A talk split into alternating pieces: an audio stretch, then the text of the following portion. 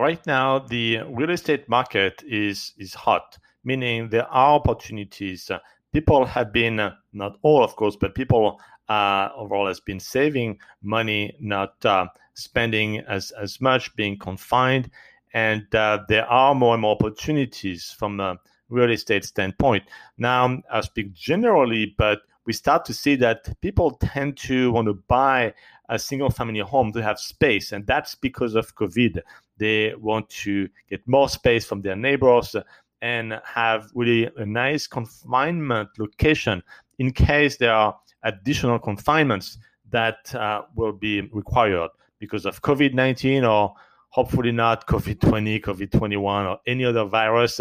The single family home is uh, uh, becoming more of um, safety net when it comes to a requirement to be confined. And um, that gives the other big category of real estate um, uh, attractive, meaning a little bit less demand in some markets. Now, as in some markets, you know, it's hard to speak you know, globally, but you can see that there is less demand for the types of uh, properties where people are very close one another, like condos, townhomes, and um, you know more uh, more demand for single family home.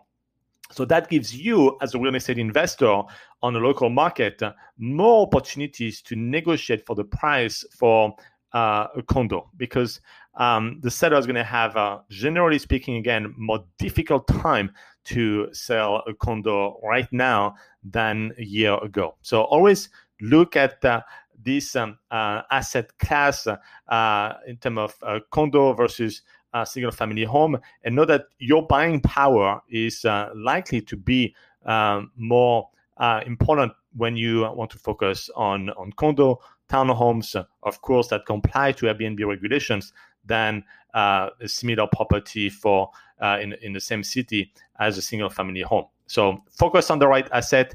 Don't be afraid to negotiate.